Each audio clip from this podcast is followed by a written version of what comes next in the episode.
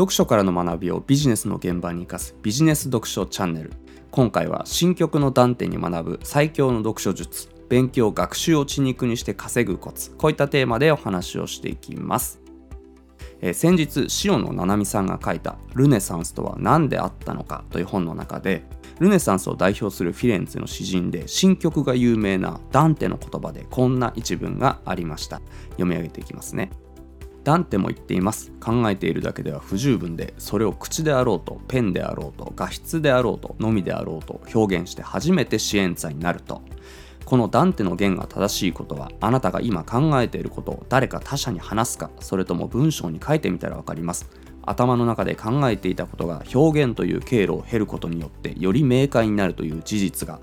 こういった内容です。今日はこれを深掘りしていこうと思うんですけれども、結論から先に言うと、ダンテの言葉じゃないですけれども、読書の質を高める、そして、それをね、自分自身の血肉にしていくためには、必ずそこにセットでアウトプットする場を設けること、より具体的に言うと、例えば仲間とワイワイやることが好きな人は、読書好きな仲間 2,3 人でコミュニティを作って定期的に読書で学んだことを教え合う、そんな場を作ってもいいですし、あるいは一人でね、黙々とやるのが好きな人は、読書で学んだことだったり思いついたアイデアをまとめる読書ノートっていうのを作ってみてもいいんですね。これどちらでもいいんですけれども、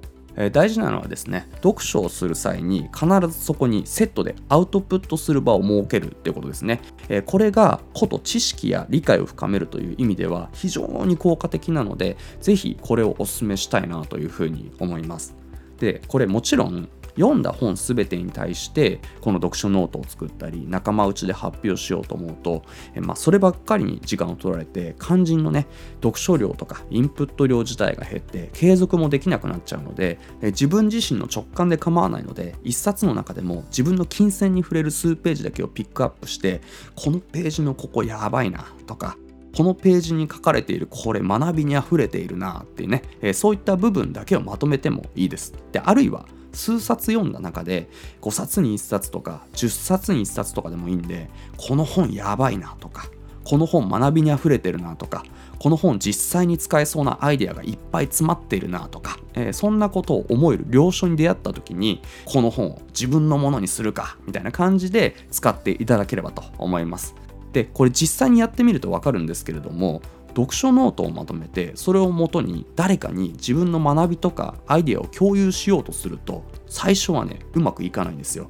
あれ、なんかあんまりうまく喋れないじゃんとか、もっといいことたくさん書いてあったはずなのに全然伝えられないじゃんとか、そんな現象になると思います。でもそうなってしまうのはやっぱりね、その本もしくはそのパートについて理解できていないっていうことを意味するわけですよ。でもこれっていうのは何度かやっているうちに徐々に上手くなっていくというか、どうやってまとめていけばその本から得た学びやアイディアをうまくアウトプットできるのか、これが分かるようになっていくので、最初はうまくいかなくてもそういうものだなと思って継続してみてください。で、そのうちね、だんだんと誰かに伝えようとアウトプットを前提に体系化してまとめていく中で思考が整理されたり、アウトプットの内容について推敲を重ねる中で自分自身の知識としても定着していくので、これ繰り返し行うことで読書の内容が血肉になりやすくなります。で、もう一歩踏み込んだ話をすると、知識や理解を深めるだけじゃなくてアウトプットを前提にした読書を心がけていくと、読書をそのままね、お金を稼ぐとか仕事で成果を上げるというようなアウトプット表現に変えていくこともできるようになるわけです。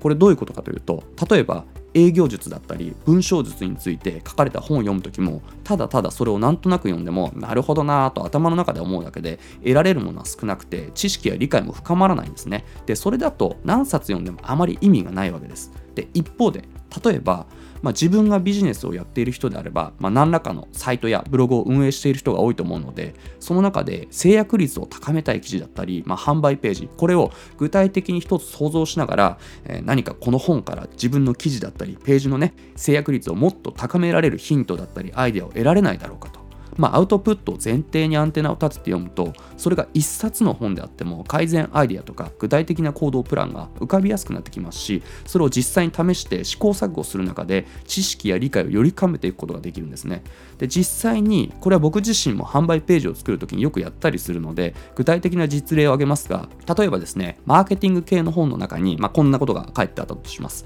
もし商品やサービスの致命的な欠点があるのなら、それを真っ先に伝えなければならない。商品やサービスの中でマイナスとされる特徴をセールスの早い段階で取り上げて、それを克服しようと。こんな感じのことね、書いてあったとするじゃないですか。で、アウトプットを前提にしようと思えば、じゃあうちの商品の致命的な欠点は何だろうね、マイナスな特徴って何だろうと。じゃあそういうね、マイナスな特徴をセールスの早い段階で取り上げて、それを克服するような組み立ての記事、販売ページを作ってみるか。で、そんな具合に自分自身で問いを立てながら、本のアイデアをすぐにビジネスに生かして稼いだり成果を上げることができるようになるわけですね。これも自分の販売ページを改良しようというアウトプットを前提にして本を読んでいるからこそ浮かぶアイデアなわけです。これは会社員であっても、例えば営業やマーケティングに携わる仕事をしていれば、本を読みながらもっとアポや受注率が高くなる営業トークにするためのヒント、もしくはアイデアはないだろうかとか、もっと反応率が高くなるメルマガの文章にするためのヒント、アイデアはないだろうかとか、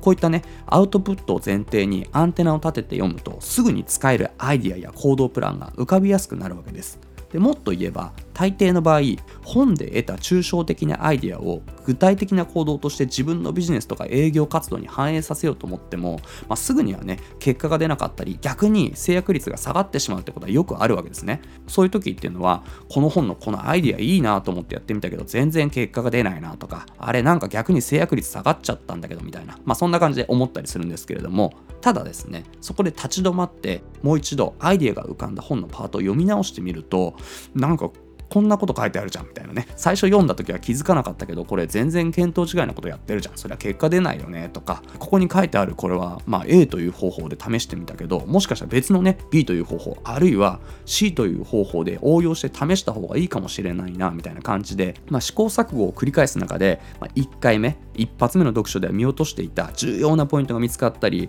最初の読書では思いつかなかった別のアイデアが浮かぶ、そんなことはよくあるわけです。ですが、そういったね、インプットから得たアイデアをアウトプットしながら試行錯誤を繰り返していくと、本から得たアイデアで実際に結果が出る状態まで持っていくことができるようになるんですね。そんな感じで何度も繰り返し読みながら試行する過程で、著者がね、本当に伝えたい本質の部分に迫る、肉薄することができますし、結果として知識や理解がより深まって本の内容を自分自身の血肉にしていくことができるようにもなるわけです。もちろん本の楽しみ方っていうのはこれ一つじゃないですし、なんとなく読んだり心地よい時間を過ごすために本を読むのももちろんね、当然悪い方法ではないです。ただ、こと知識や理解を深めるっていう点にフォーカスした読書では、それを血肉にしていくためにも、ぜひアウトプットを前提にしたインプットをしていただければと思います。今日は新曲の断点に学ぶ最強の読書術、勉強学習を血肉にして稼ぐコツ、こういったテーマでお話ししました。ぜひ参考にしてみてください。